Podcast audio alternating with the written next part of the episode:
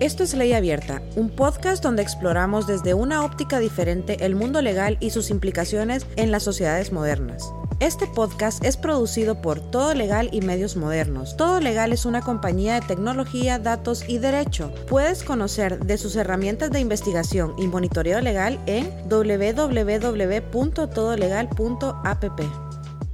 Eh, hola, hoy vamos a grabar un episodio, como siempre, interesante de una organización que, está haciendo eh, cosas bastante buenas en el país. Y tenemos a, para eso a la abogada Blanca Mejía, que es la encargada de Relaciones Públicas e Internacionales. Ya nos va a contar un poco acerca de lo que hace la organización, eh, hace cuánto eh, empezaron a trabajar en Honduras y cuáles son los planes que tienen. ¿Cómo estás, Blanca? Bien, Rodil, gracias por la invitación. No, gracias a vos por, por darnos tu tiempo. ¿Y qué hay, Blanca? ¿Cómo, cómo empezaste en el mundo del, derecho? ¿Por qué? Pues fíjate que em, siempre sentí mucha afinidad por... En realidad, en realidad, originalmente yo no quería estudiar derecho. Durante mucho tiempo, durante la secundaria, cuando te haces esa pregunta de qué quieres ser cuando seas grande, yo sentía como más orientación hacia las relaciones internacionales y pertenecí a bastantes grupos de debate, de, principalmente enfocado en el tema de Naciones Unidas. Estuve en el modelo de Naciones Unidas de mi escuela y justo cuando llegué ahí y empecé a participar de las actividades, que trataba pues básicamente del estudio, el análisis de los tratados internacionales y cómo defendías la postura de pronto del país que representabas, eh, sobre la base de los derechos humanos principalmente me di cuenta que a mí en realidad lo que me gustara, lo que me gustaba no era tanto las relaciones públicas e internacionales o la carrera diplomática como tal, sino me gustaba muchísimo más el análisis y la defensa de los derechos a través del estudio de análisis de, los mismos códigos o de, de las mismas. exactamente. Entonces así fue como llegué al derecho. Qué bonito. Y creo que no había mencionado el nombre de la organización, pero se llama HYA, eh, que me dijiste cómo, cómo le llaman ustedes aquí. Sí, la organización se llama Jóvenes Árbitros de Honduras o Honduran Young Arbitrators y coloquialmente le decimos HIA o HYA. Ok, ¿y qué dirías que, que hace la organización? ¿Cómo lo, cómo lo definís? Bueno, eh, Honduran Young Arbitrators o Jóvenes Árbitros de Honduras eh, lo que busca principalmente es fortalecer la seguridad jurídica de nuestro país. Y lo hacemos principalmente a través de la difusión de los métodos alternos para la resolución de controversias eh, ante el empresariado, eh, los, colegas y, por supuesto, los estudiantes de Derecho y carreras afines. ¿Y qué, qué definirías vos, por tal vez las personas que no conocen, cuáles son los métodos o qué, qué, son los métodos alternos de solución de conflictos? Bueno, los métodos alternos para la resolución de controversias o de solución de conflictos eh, son mecanismos extrajudiciales y tienen la finalidad de resolver definitivamente eh, controversias eh, que tienen implicaciones jurídicas. Em, son distintos de los procedimientos judiciales porque eh, requieren de la voluntad de ambas partes, em, pero em, pretenden ser más expeditos que los procesos judiciales, que los mismos procesos judiciales. La ley de Honduras y en general de los, de los distintos estados reconocen eh, los distintos procesos eh, que se llevan a través de los métodos alternos de resolución de controversias eh, y, no y buscan ser una alternativa más que nada complementaria de los procesos judiciales. Claro. volviendo un poquito a la organización, después me gustaría que, que andemos sobre, sobre la solución de conflictos. ¿De qué forma se manifiesta? Y tal vez después nos puedes contar como algunos eventos que, te hagan, que, les han parecido bastante buenos, y, pero ¿de qué forma se manifiesta el actuar de la organización? Bueno, eh, la organización ha puesto a disposición de sus miembros y por supuesto el público en general eh, distintas herramientas eh, o recursos como académicos, ¿verdad? Por ejemplo, la organización que en realidad pertenece a una red regional de jóvenes árbitros, ¿verdad? Eso creo que es algo que sí me gustaría compartir. Em, eh, la Organización de Jóvenes Árbitros de Honduras pertenece a la Federación de Jóvenes Árbitros Centroamericana. Y eh, la Federación de Jóvenes Árbitros Centroamericana tiene un recurso que yo considero sumamente valioso y es nuestra revista, Young Arbitrator Magazines. Y, ¿Y esa está de forma digital o solo física? Está de forma digital y la pueden encontrar de hecho en nuestro portal de eh, Honduran Young Arbitrators y si quieren más adelante les comparto las redes o, los links. Yo, ajá, yo lo voy a agregar igual a las, a las notas del show. Em, y aparte de eso, Jóvenes Árbitros de Honduras promueve distintas actividades. Eh, más una de las más recientes, que yo considero que también es de las más eh, valiosas, ¿verdad? Para llegar tanto a, a, los estudiantes como a los colegas, principalmente, es la competencia universitaria de arbitraje, que la estamos organizando desde el año 2019. Y eh, en esta competencia, que viene siendo en realidad como un moot, un moot court, los estudiantes de las distintas... ¿Qué es un moot court para los que no...? Un moot court es eh, una competencia propiamente eh, en donde, vaya, se establece un caso ficticio, se establecen las partes y los estudiantes de las distintas universidades de la carrera de Derecho principalmente o Relaciones Internacionales eh, establecen su postura, arman sus argumentos, ¿verdad?, en favor o en contra de, dependiendo cuál sea la parte que se le asigne y luego a lo largo de la competencia ellos compiten con las distintas universidades, ¿verdad? Por ejemplo, si a mí me asignan, eh, digamos que yo soy de, de Unitec, San Pedro Sula, y vos también, y formas parte de mi equipo. Entonces, a vos te toca la parte demandada y a mí me toca la parte demandante. Entonces, nosotros nunca vamos a competir entre nosotros, pero eh, sí competiríamos, por ejemplo, vos con la parte demandante de otra universidad y yo con la parte demandada de otra universidad. Okay, okay, Entonces es como una súper buena oportunidad para los estudiantes de Derecho eh, de practicar las habilidades que a lo largo de la carrera han ido poco a poco aprendiendo, ¿verdad? Particularmente los procesales, eh, las distintas herramientas técnicas que necesitas al momento de argumentar, ¿verdad? De, mm, formar posturas, eh, de defender tu caso. y pues esto te ayuda no solamente a fortalecer esas habilidades, que, vos poco a poco vas aprendiendo, sino también eh, conoces de qué forma se lleva a cabo un proceso arbitral en este caso, ¿verdad? Porque la competencia sí tiene un enfoque en el procedimiento arbitral propiamente, dentro de los métodos alternos de resolución de controversia. Este año ya nos estamos preparando para la tercera edición, pero sí no estoy segura cuándo sería el lanzamiento, usualmente es, como al final del año, octubre, noviembre, por ahí. Imagino que todo se hizo trastocado por el por el COVID, ¿verdad? Sí, de hecho que sí, pero la, el año pasado la llevamos a cabo de forma virtual y fue un éxito rotundo. Llegamos muchísimo más lejos que en la primera edición 2019. Incluso recibimos participación de un equipo extranjero si no mal recuerdo, eran ucranianos. Pucha. Sí. ¿Y, la comunicación? Contame cómo fue. Hablaban perfecto español. Ah, Te lo juro, vos no tenés idea. Hablaban español más bonito que nosotros. Y fíjate que, o sea, ahorita que mencionas esto, no sé en tu experiencia, yo me gradué de, Derecho en el 2012 en la USAP y en realidad habían bien pocas organizaciones, o por lo menos creo que yo en ese momento no era tan curioso con el derecho como ahora lo soy. En realidad yo, yo cuando estudiaba no estaba enamorado de la carrera como ahora sí me gusta, la ciencia jurídica, eh, pero porque estaba más en otros proyectos, para estar desarrollando más como cosas relacionadas con tecnología, startups y eso, entonces estaba ya como, ya quiero terminar esto y bye. Pero no recuerdo yo que hubieran tantas organizaciones. ¿Vos recordás cuando vos estudiabas eh, derecho, recordás que existían organizaciones como este estilo? Pues no, de hecho que eh, la organización Honduran Young Arbitrators fue algo que surgió en la USAP, porque yo también estuve en la USAP, yo me gradué en 2016, em, y yo pertenecía a la Asociación de Estudiantes de Derecho durante dos periodos. En el último periodo en el que participé a la Asociación de Estudiantes de Derecho, casualmente recibimos una invitación por parte de la Asociación de Estudiantes de Derecho de la Universidad de Costa Rica la Universidad Nacional, que no me acuerdo bien ahorita cómo se llama. Y ellos justamente fueron los que nos presentaron la idea de la Federación de Jóvenes Árbitros. Bueno, entonces nos invitan a este evento en Costa Rica, que fue uno de los primeros eh, Arbitration Days, le llaman ellos, em, que organizó Costa Rica Young Arbitrators. Y eh, fuimos invitados el presidente en ese momento, Osvaldo Guzmán, el vicepresidente Cristian Betancourt y mi persona, la secretaria de la Asociación de Estudiantes de Derecho, a presenciar el evento. Eh, fue un evento muy bonito en donde estuvo, hubo la participación de expositores nacionales, eh, expositores internacionales en el tema principalmente del arbitraje.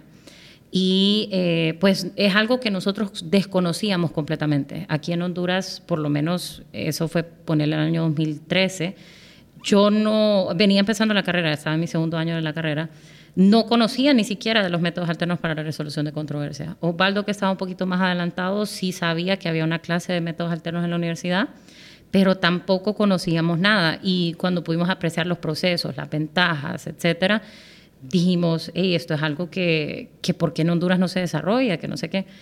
Nos estábamos haciendo nosotros la pregunta cuando de pronto se nos acerca eh, el presidente de la Asociación de Costa Rica en aquel momento, Carlos Peña, y nos propone eh, replicar la organización en Honduras.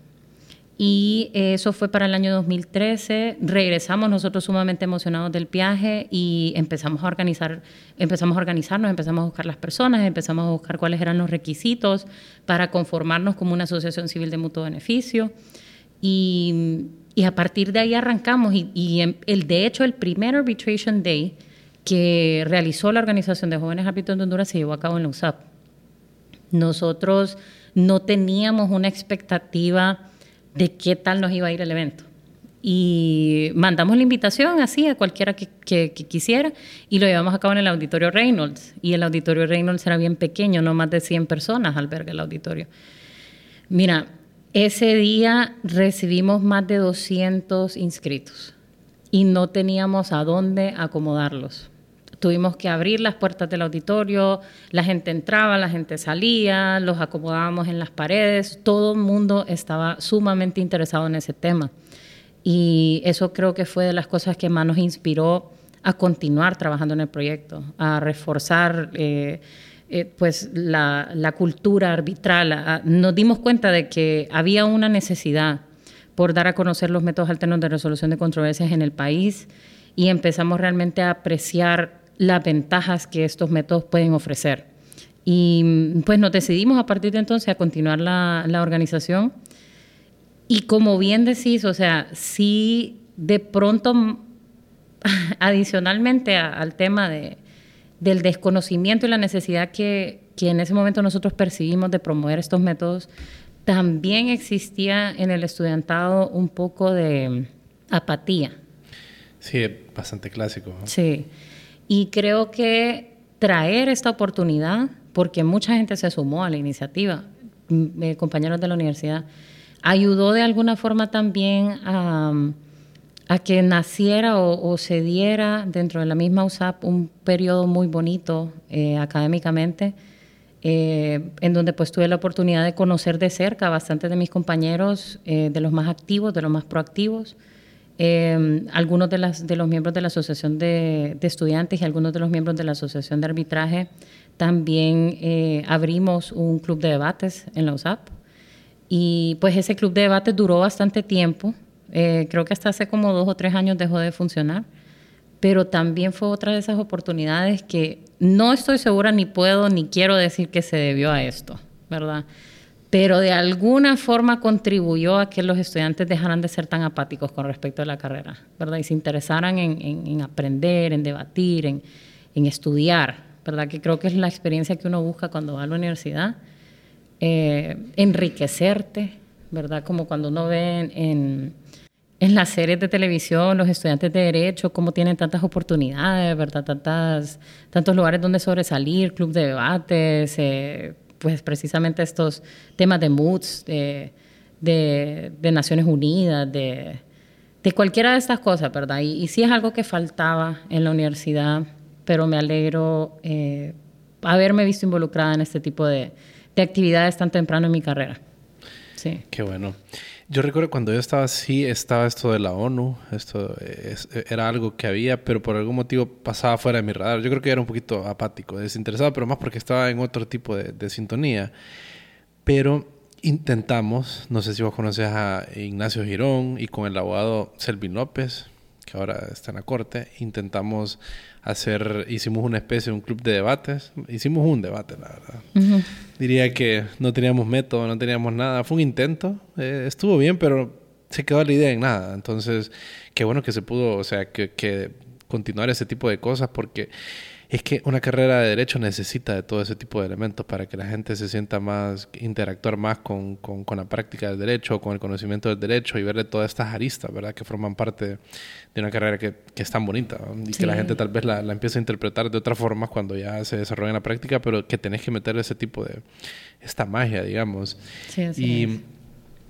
Eh, Blanca, ¿cómo eh, la historia de, ya, conocemos un poquito de cómo se desarrolló aquí? Entonces fue en el 2013, fueron a Costa Rica, conocieron a las personas, lo trajeron aquí. Eh, y a nivel mundial, ¿qué puedes decir de, de HYA? ¿Sabes algo que nos puedas compartir? Bueno, como te digo, la asociación eh, pertenece a una federación de jóvenes árbitros centroamericana y los capítulos se han, ido, se han ido conformando de la siguiente manera. Primero en Costa Rica en 2011, luego nosotros 2013, luego eh, abrimos el capítulo del Salvador en el 2016, en el 2018 en Guatemala y este año por fin se nos dio la oportunidad de abrir el capítulo en Nicaragua.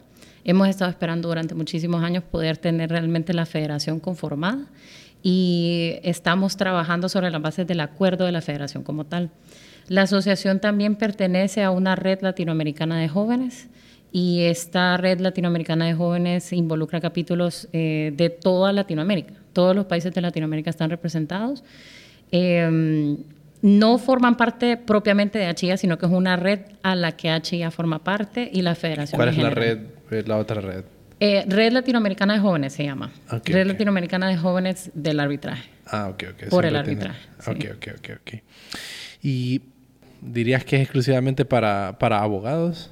No, fíjate que no. eh, la, creo que a mí lo que más me gusta de los métodos alternos para la resolución de controversias, y en especial desde la perspectiva de la promoción de estos métodos, es que todas las personas de todas las distintas profesiones deben de estar enteradas de esta alternativa porque los conflictos eh, que busca resolver precisamente los métodos alternos pueden darse en el día a día de nuestros oficios, ¿verdad? Entonces, en ese sentido, nosotros invitamos a que no solamente formen parte de la asociación estudiantes de la carrera de Derecho o carreras afines, sino que cualquier eh, persona de cualquier carrera está invitado, está invitado perdón, a pertenecer. Claro, es que al final todos somos actores en una posible controversia Es que, que, que debe ventilarse y, y como vos lo mencionaste, pues y como es bastante sabido en nuestro país, que hay un- una gran mora judicial sin crítica al Poder Judicial, sino simplemente que, que hay, hay muchas cosas que tienen que resolver, ¿verdad? Y hay muchas cosas que no requerís ir a un- necesitamos, podemos resolverlos de forma más simple.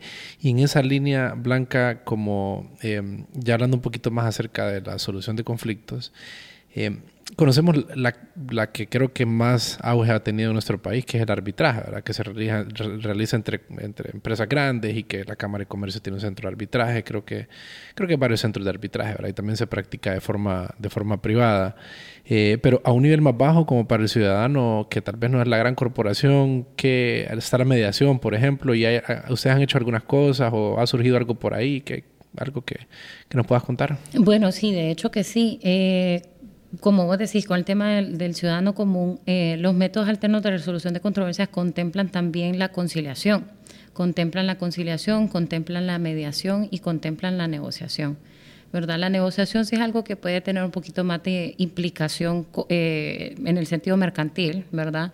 Eh, y bueno, en realidad que todos los métodos alternos, porque eh, los métodos alternos sirven para, para solucionar principalmente eh, conflictos de carácter transigible. Sin embargo, por ejemplo, métodos como la conciliación o la mediación se pueden utilizar en un contexto social y eh, Jóvenes Árbitros de Honduras tiene un programa de vinculación social. Y este programa de vinculación social eh, lo que hace es acercarse con las distintas comunidades, eh, principalmente rurales de nuestro país. Y sabemos que, eh, bueno, en toda comunidad siempre se dan conflictos, ¿verdad? Pero ¿quién resuelve esos conflictos? En especial si son cuestiones pequeñas. Entonces, eh, usualmente van de pronto a, a donde un, ¿cómo le podemos decir? Donde una persona que tiene cierto renombre y esta persona como de cierto renombre eh, ayuda o sirve Porque de tiene mediador. credibilidad, tal vez, ¿verdad? Sí, sí, o sea, como un, eh, no sé cómo decirlo, como... Sí, como la persona en el pueblo que a- a- al quien todos acuden para resolver problemas que podría tener connotaciones negativas, tal vez, como si miramos cosas como el padrino, por ejemplo, eh, que, resolvía problemas de personas. O sea, ya viéndole un, como un esquema bien, bien, bien abierto. Pero sí, en las comunidades siempre hay una persona a la cual la gente acude. Acuden porque confían o porque mete miedo. No sé. Estoy ahí poniendo de más mis palabras.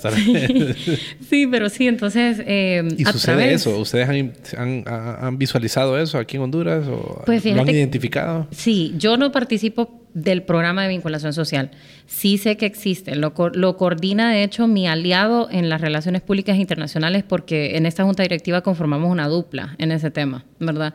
Y mi compañero de esto, Eduardo Alemán, es quien coordina el programa de vinculación social y precisamente de eso se encargan, ¿verdad? De acercarse a las comunidades, de mejorar o, volver más, ¿cómo te explico? Más... Eh, más tecnificado también. Ajá, de pronto, ajá. Darles más herramientas. Así es, darle un poquito más de herramientas a estas comunidades para que resuelvan sus conflictos. Claro, y no son herramientas tecnológicas, ¿verdad? Son herramientas de pensamiento como, mira, aquí este planteamiento, planteamientos lenguaje. correcto, lenguaje, lenguaje.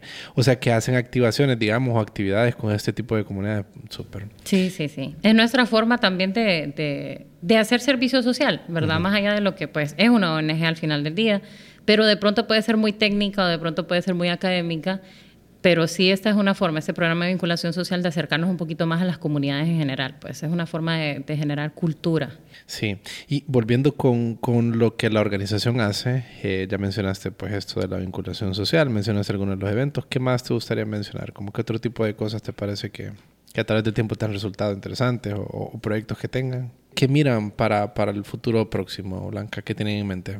Bueno, eh, nosotros tenemos distintas alianzas con distintas organizaciones, eh, tanto a nivel nacional como regional como internacional, ¿verdad? Eh, recientemente em, establecimos una relación muy cercana con la Cámara de Comercio Internacional y el foro de jóvenes que se llama Young Arbitrators Forum para traer una oportunidad a los miembros de la asociación directamente. Y eso es uno de los beneficios que de pronto eh, pertenecer a una asociación como esta eh, te puede brindar, ¿verdad? Em, pero en general nosotros eh, hacemos talleres, impartimos conferencias, impartimos, organizamos pequeños grupos de estudio, ¿verdad? Eh, y nos acercamos principalmente a los foros universitarios para promoverlos, pero también tenemos alianzas con las distintas cámaras de comercio para llegar a los, al sector empresarial. Eh, hemos firmado bastantes acuerdos con, bueno, por ejemplo, firmamos uno con el Poder Judicial y eh, con el Poder Judicial hemos recibido capacitación, así como nosotros hemos capacitado al Poder Judicial, ¿verdad?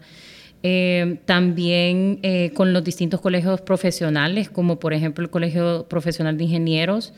Eh, con ellos firmamos un acuerdo hace unos cuantos años para poder, ellos tienen interés en aperturar un centro de conciliación y arbitraje, precisamente para manejar disputas en materia de construcción.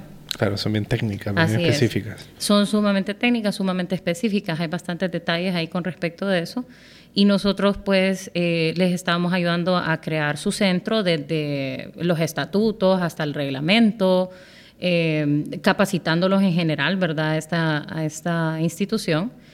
Eh, y actualmente pues estamos nosotros abiertos a recibir solicitudes de personas que quieren formar parte de la asociación la convocatoria anual se abre o, estará aperturada oficialmente en el mes de agosto.